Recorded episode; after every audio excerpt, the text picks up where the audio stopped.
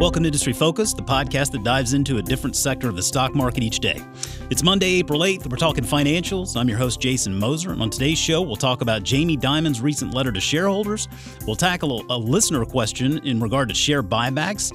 Uh, we'll, of course, have one to watch for you today. Uh, but we're starting today with another installment of Between Two Fools. By night, Matt Cochrane is a contract writer for Fool.com. You've probably heard his name once or twice. And given his penchant for the financial sector, I'm sure you've probably read some of his great takes out there. By day, however, Matt is an economic crimes detective, helping catch the bad guys who, in today's tech heavy world, have a lot of ways to steal our information. During a recent trip here to Fool HQ, Matt and I sat down and talked more about the biggest ways thieves are stealing personal information these days and what we can do to prevent them from getting ours. Okay, Matt, so you have a very interesting work history. We talk all the time about stocks and leadership and stuff here on these shows, but but your job has given us, I, I think, a lot to talk about today in the world of financial scams. Something I'm sure our listeners will love to learn more about tell us about how you got to where you are right now because you've been in law enforcement for some time, right? So I've been in uh, law enforcement for 13 years, and the last four and a half of those I've been an economic crimes detective. Economic crimes. As an as an economics major, I can appreciate that. um, now, what is what is economic crimes? Tell me a little bit about what uh, is so that? it's mostly uh, like it's mostly your what you, most people would probably casually call white collar crimes: identity theft, credit card th- fraud, uh, money laundering, uh, in in all types of scams. So, you know, as technology continues to take up more and more of our lives, I think these types of scams are just getting easier and easier to pull off. Is that a fair statement?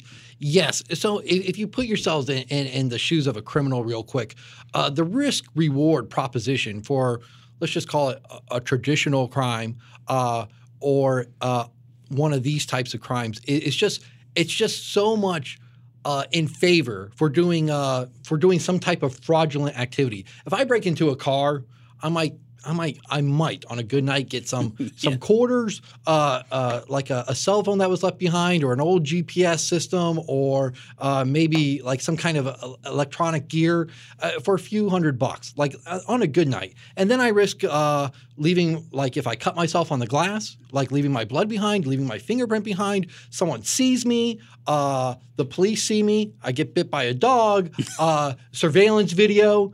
Uh, you know, but on for these types of crimes that are over the internet, it, it's so much easier to protect yourselves from all those things. You can disguise your IP addresses and things like that, uh, disguise your phone numbers from where you're calling from. Yeah, technology has one made it a lot harder to catch these types of criminals and two the reward is so much greater if i have if, if i break into your car the most valuable thing i could get is your driver's license or your personal yeah. information because then i can use that to apply for fraudulent credit cards or or uh, or all types of things whereas if i just break into your car and you left your wallet in it, but no personal information, just cash.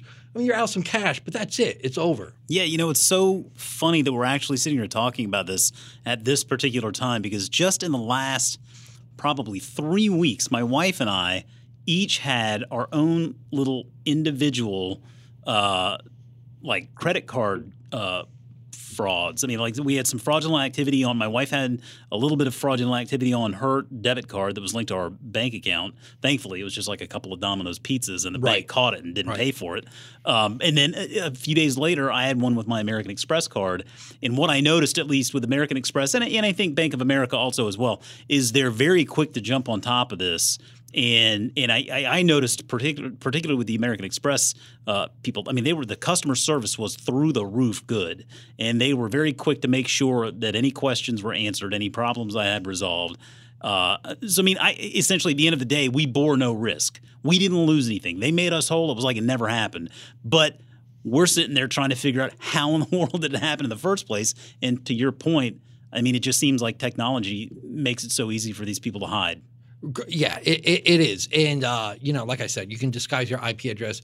You can disguise your your phone number where you're calling from, and uh, and the reward is just so great. Yeah. like you're not out money, but American Express is or Bank of America is, and you know we all end up paying those fees like uh, you know for our accounts. Sure, know, so- or or higher insurance rates for the Right, companies that are exactly, insuring those exactly, companies. yeah, yeah. somebody bears the cost somewhere. Right. It all ends up costing uh, us us in the end, I guess. All right, I mean that's that's all really neat information. Now, you, I think, what I'm really excited is you want to go in here and talk about some some particular scams, some common scams, what they are, how they work, how people can look out for them, and and I know for me. Just reading through this, this was a tremendous learning experience. I can't wait for you to tell everybody out there.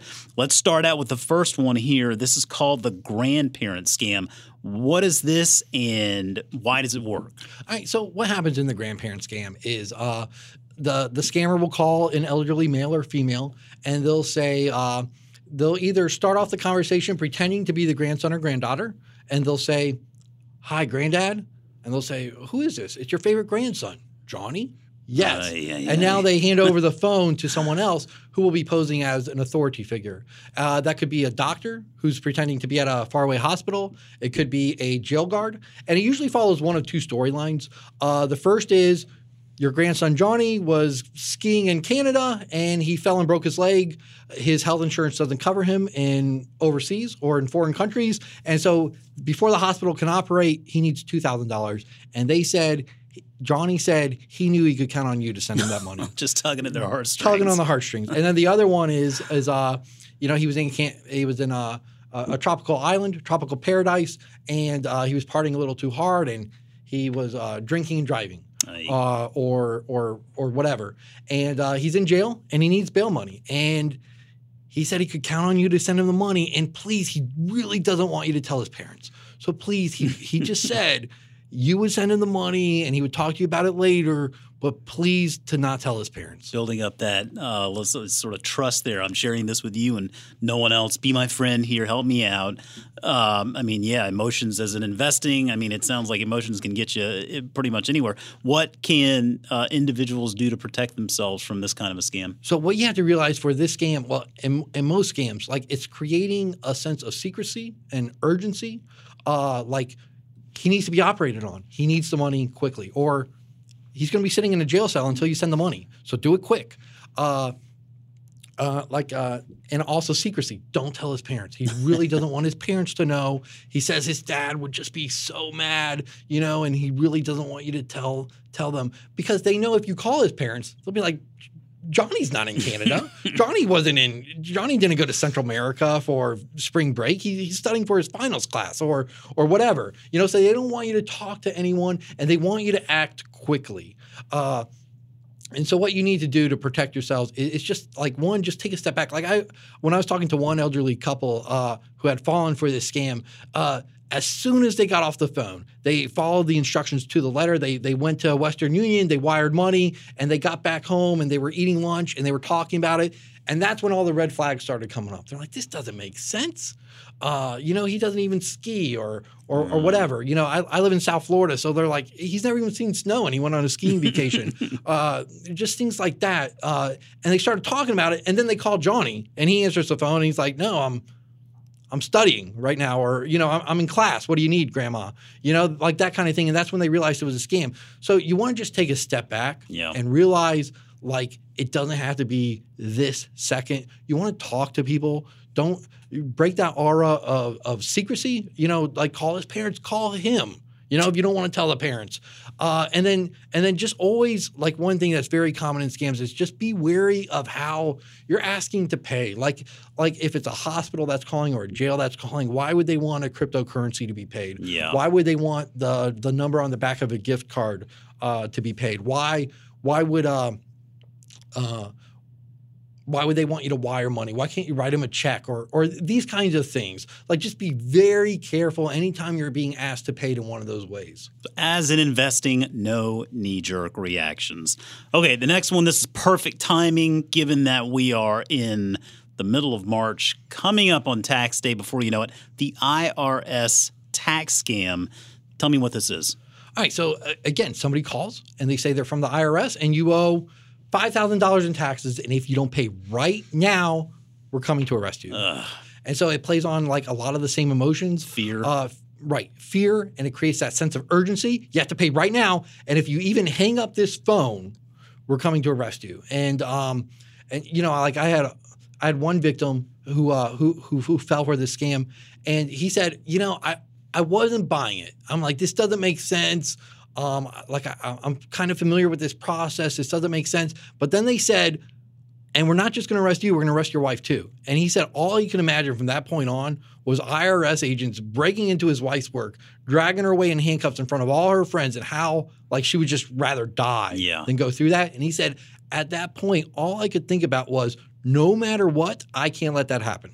And I feel like with this one, really the key to protecting yourself is just recognizing that we li- we live in a country where, just as you said, I mean, the IRS is not going to come bust down your door and haul you away in cuffs. Particularly if you're sitting there thinking, "What in the world?" I mean, I'm, I'm not, I'm not, you know, I'm not.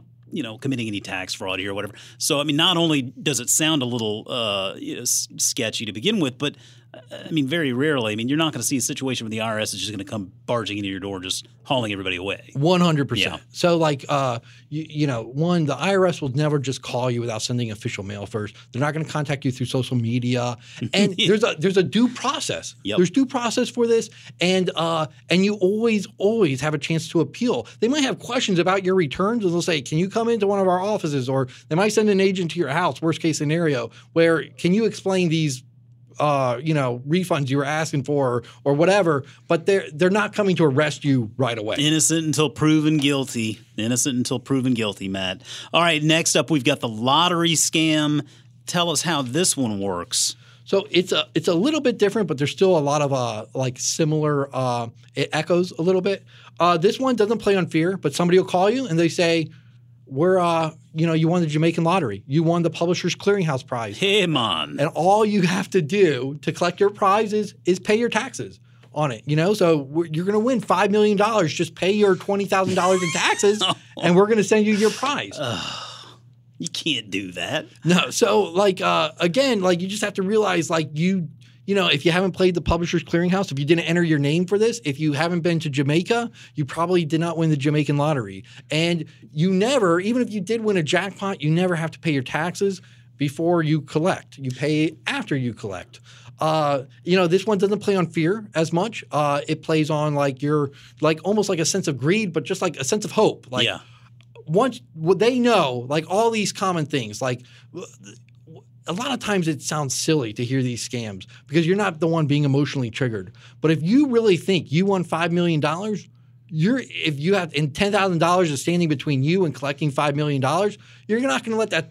That's not going to be the issue. You're just seeing that that jackpot. You're just saying like I can quit my job, I can do this, I can I can do that, and they know once you have that figure in your head, like uh, you, those red flags that like this doesn't make sense. Why would I win the Jamaican lottery? You're gonna you just override it. Yeah, we, we talk about that Warren Buffett quote, you know, regarding greed and fear. Uh, you know, be greedy when others are fearful, and fearful when others are greedy, because those are two of the most powerful emotions out there. I mean, playing on those two emotions, it's easy for us right now to sit there and see it, but if you're caught in the middle of it, those types of emotions can really take over and make you say and do some stupid things. Uh, exactly. Okay. Exactly. Um, okay. Last one up. We've got the blackmail scam. Uh, tell us a little bit about this one and uh, and, and why it works. Yeah. So the blackmail scam, uh, like you'll you'll just check your inbox one day and there's an email in it and it says, uh, you know, we without you knowing about it, you visited some website and we installed malware on your computer and we're we took because we installed this malware, we hacked the camera on your computer as you were browsing the internet, and we recorded you doing some embarrassing things. And the, what gives it a ring of authenticity is that it'll say we we were able to ma- install this malware because we know your password, and they'll actually have your password in the email. Yeah. What do you do to protect yourself from something like this? Just throw a piece of tape over your camera and never never use it, or what? Oh, that is one thing for sure. Like if you have a laptop with a camera on it, you might want to keep a cover on it. They Yeah. even actually make covers that you can put on your laptop. Uh, if, if you have a, a, a, a camera that plugs into your desktop, unplug it unless you need it. Uh, but and just be aware of password security. The, the reason why these uh, scammers have your have your password is that a lot of time in data breaches, like passwords, like we don't think about that. We think when we hear a data breach and oh, I was a Marriott customer, and Yeah. when during their breach, uh, you know, my information might have been leaked. Uh, you think about your name, maybe your credit card number, maybe where you stayed for last vacation. You don't think about the password you used for that account, and a lot of times what we do is because we have so many different accounts these days there's no way we can keep track of all our passwords and what a lot of us do is we use the same password for every single account Yeah. and if you're one of those people in a data breach once they have the password for your marriott account which really doesn't matter once they have a pass if this is the same one used for your bank account or your computer password or whatever um, uh, when they when you see that password in the email, it's going to scare you. Like, That- oh, that is my password. You know, and that's what scares me about Okta just a little bit. Um, a neat business. It's really solving a problem in that we all have like a million and one passwords. We have to remember. Okta, I know, is technology built based on security, and that's one of their competitive advantages. Really, I, I'm of the mindset that if it's man-made, it's hackable. You know what I mean? Right, And, and yeah. I just, I mean, at some point or another, it's going to be hacked. So, I mean, yeah, to that point, like, I mean, all of these different passwords to remember. Even if you're using one of those password engines that basically signs into everything for you, remember, change that password on occasion, right? I mean, I think that's one of the nice things with work is you have to change your password every so often here in order to be able to, you know, keep it fresh and and keep it from from being discovered. Right. Yeah. And what you- definitely want to use a different password for your accounts. Yeah. And while that seems like an impossible task, uh, there are programs like LastPass I use. I know there's others uh, where like it'll generate a unique password for every account. They have a free version, they have a paid version. But yeah, you just want to be aware. Don't use the same password for all your accounts. It's good advice. Good advice. Um, okay, hey, listen, that is all great stuff. Uh, before we take off, I ask this of all of my Between Two Fools interviews. I want a book recommendation from you, and I gotta believe you have at least one good one. But man, you and I talk stocks a lot on Twitter, so I want to get a stock recommendation from you too. Let's start with the book recommendation first. Okay. You got one or two of them. I know we're all we're all interested. All right. Well, look. So if you're, what it kind of relates to this topic. If, if you're looking for a good book, uh, "Catch Me If You Can" by Frank Abagnale. Is Was that the movie? It's what the Yeah. movie was based on. But the book, I mean, just like a lot of times, the book is a million times better. Uh, but yeah, it was the movie that Tom Hanks and Leonardo DiCaprio starred in.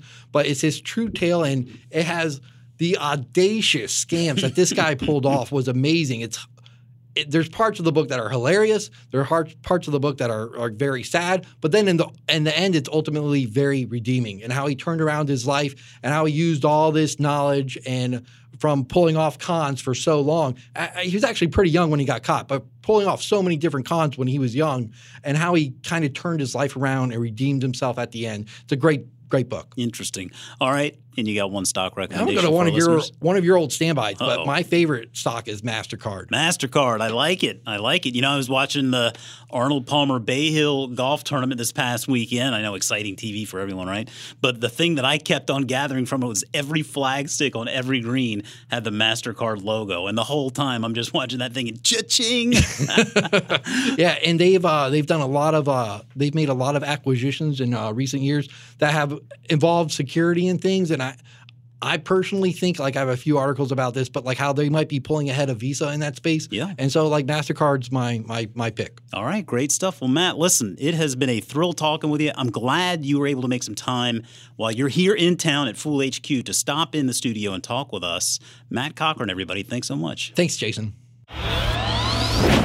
And joining me now in the studio via Skype is my man, certified financial planner, Matt Frankel. Matt, how's everything going?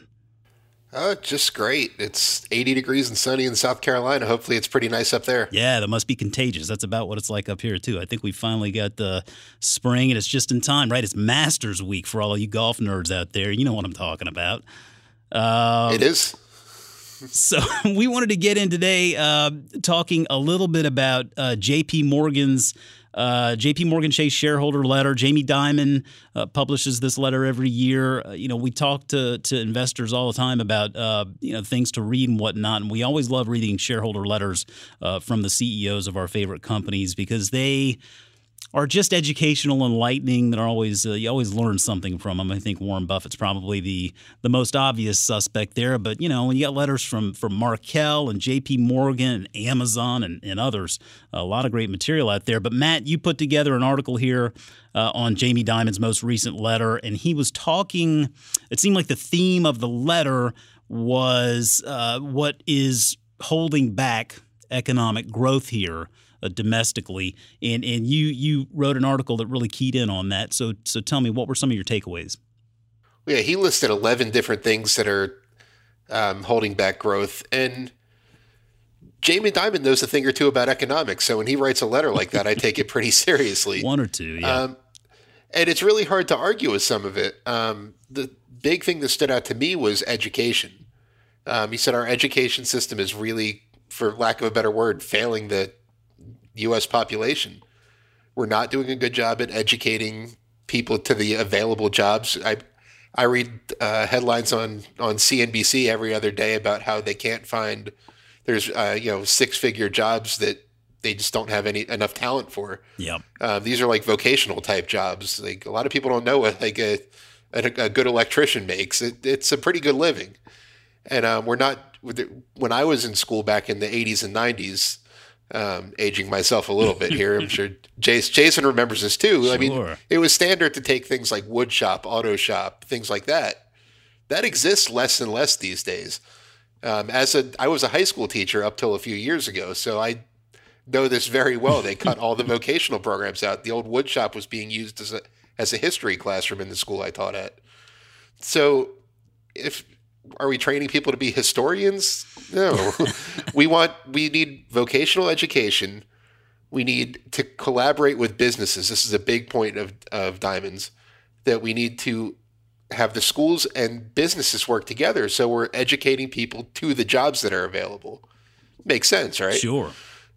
Um, but we're not doing that, and no one knows, really knows why. Um, and it, it's something that used to be a big priority of ours, but now over the past couple of decades, it's been the push every kid needs to go to college. Every kid needs to go to college. Some of the best jobs don't require a college degree. They just need to be taught how to do these things and we're just not doing it. Yeah that's a real good point matt. I mean for whatever reason it just seems like it's uh it's all about college and, and not about all of those different types of of careers that are out there that may not necessarily require a college degree these days. Uh, what else struck you from the letter?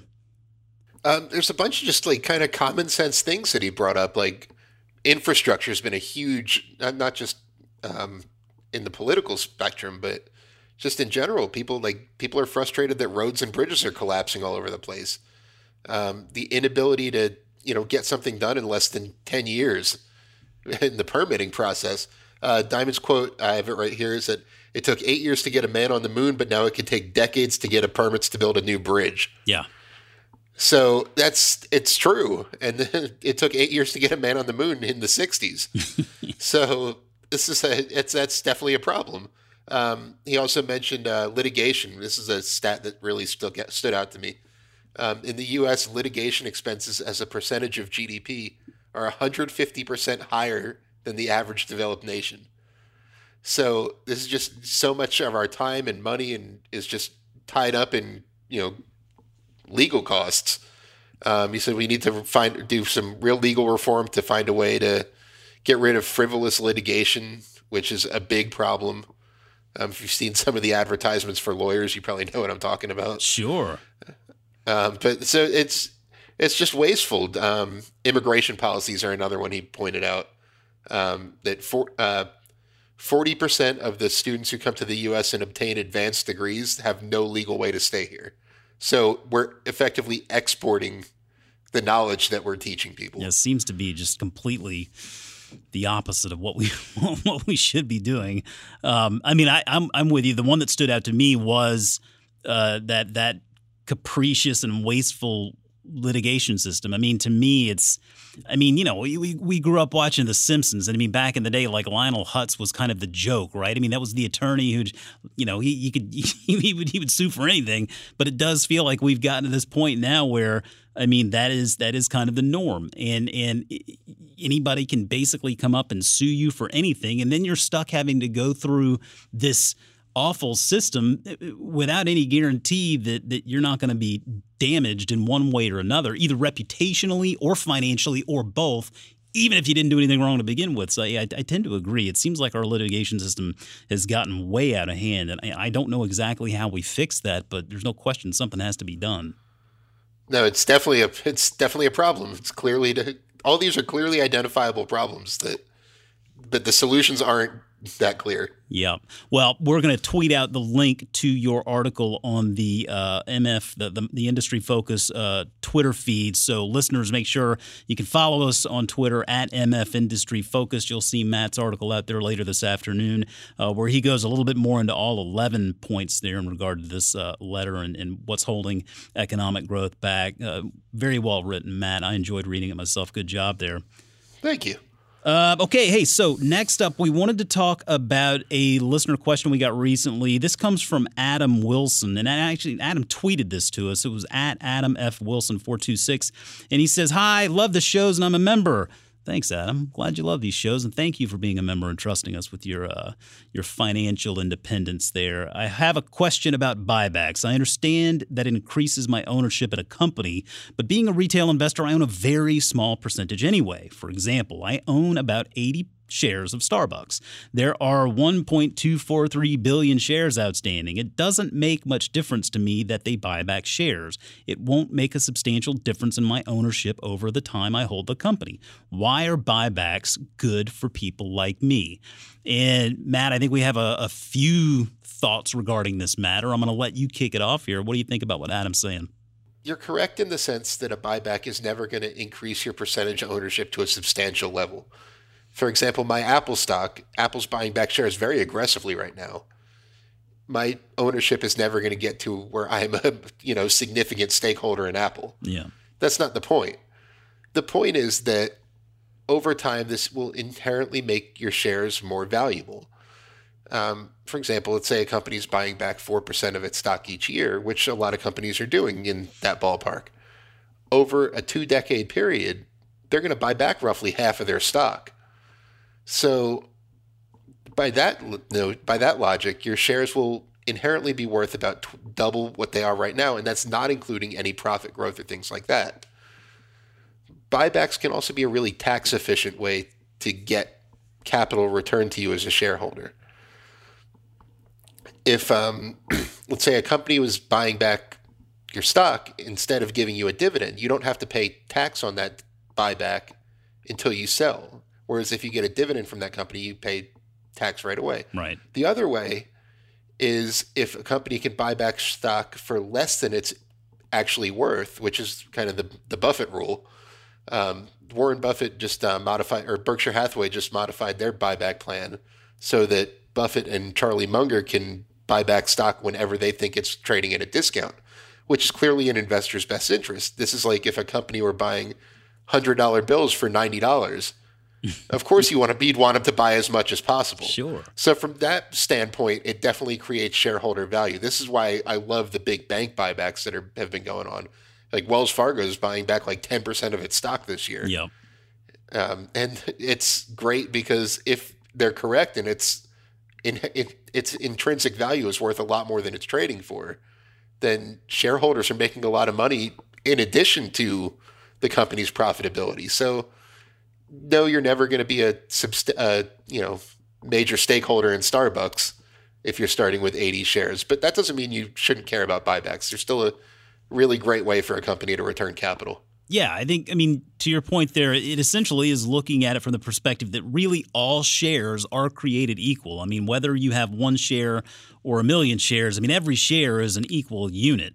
And and and to your point, I mean that that buyback over time, in theory, should shrink that share that share account, thereby making your shares, in theory, more valuable. I think that's that's one of the questions I always have with with buybacks. Is I mean the data out there is pretty clear that more often than not, management teams kind of get share buybacks wrong, and and oftentimes they buy those shares back when when the stock is trading at these lofty multiples and everything is going you know going hunky dory so to speak. But then all of a sudden, you know, the you know what hits the fan, and then they start pulling up the purse strings there, and nobody's buying back anything when that's actually when they should be buying back more stock. Uh, and so you, you do have to pay attention to that. Understand that if if they are buying those those shares back, you know, take a look at the balance sheet over time and see is that share count coming down over time? Because if it's not, that's a big problem. And so, you know, on the one hand, dividends, yeah, that's cash in the pocket, but to your point, you're going to pay a tax on that. Whereas shares, uh, you know, you buying back shares and make those shares a little bit more more valuable over time, you won't pay the tax on that until you sell.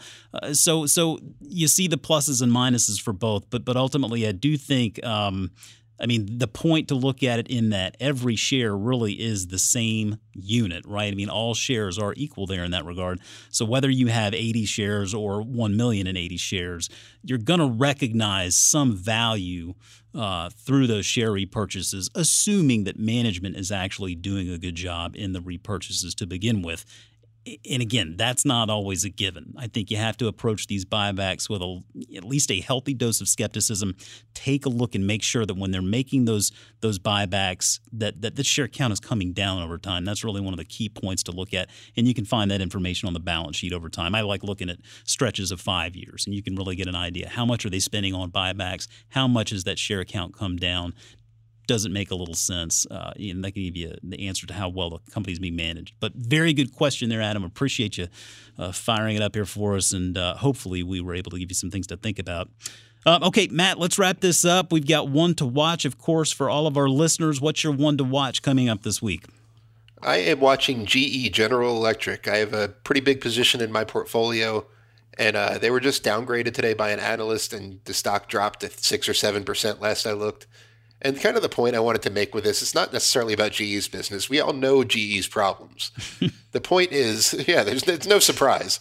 The point is that when an analyst downgrades it, when the problems are already known, an analyst downgrades it and it plunges, it could be a good buying opportunity yeah. because is GE's business worth 7% less than it was yesterday? No. so I'm considering adding to my position at this level. And it's just kind of a good like lesson to watch a few stocks after analyst downgrades because they generally, in my experience anyway, shoot up, shoot right back up to where they were. Yeah, it's fine. I think downgrades. I mean, typically, if you see one that's downgraded based on valuation, I think those are the ones you really need to pay attention to because they can oftentimes represent opportunities. Because valuation is as much art as is it as it is science, and, and I mean, again, you know, valuation is more or less an opinion, and you know what they say about opinions, man. I'm not going to go over it here on the show, but I think a lot of people out there know what they say about opinions. Uh, I'm going to go with Amalgamated Bank. This week ticker is AMAL, and if you listened to last week's show, uh, you heard our interview with CEO Keith Mestrich. Uh, Amalgamated Bank, just a really interesting story here. Building America's socially responsible bank. That's starting to resonate, I think, with a lot of listeners. Got a lot of positive feedback from this interview. And, uh, you know, it's just a small cap bank up in New York, still a fairly small bank, total deposits of a little bit more than four billion, total assets of just under five billion. Uh, but but you know I think that uh, based on what they're trying to do in, in building this socially responsible bank, I think it's resonating on a, a customer base that uh, is is really uh, liking uh, being being a partner of, of Amalgamated and, and, liking what that company, what that bank represents uh, for the future. I think that uh, socially responsible investing is something that's going to become more important to investors as time goes on here. And it seems like Amalgamated uh, is really helping blaze that trail, so to speak. So if you didn't get to listen to that interview uh, from last week, go check it out. It was, again, CEO Keith Mestrich. He had a lot of great things to say, a lot of neat things we learned from speaking with Keith. So we're very grateful to have had that chance. Uh, Matt, I think that wraps it up for us this week. You got anything else you want to add? No, I'm looking forward to seeing you guys in, in person next week. That's right. That's right. You're going to be here in studio. We're going to knock out some interviews. We're going to knock out some shows here. It's going to be a lot of fun. We don't have to Skype you in. We'll be able to, you know, talk across the table from one another. So looking forward to getting you in here to travel safely, all right? All right. I'll see you next week. Okay. And as always, people on the program may have interest in the stocks they talk about, and the Motley Fool may have formal recommendations for or against. So don't buy or sell stocks based solely on what you hear. Today's show is produced by Austin Morgan. For Matt Frankel and Matt Cochrane, I'm Jason Moser. Thanks for listening, and we'll see you next week.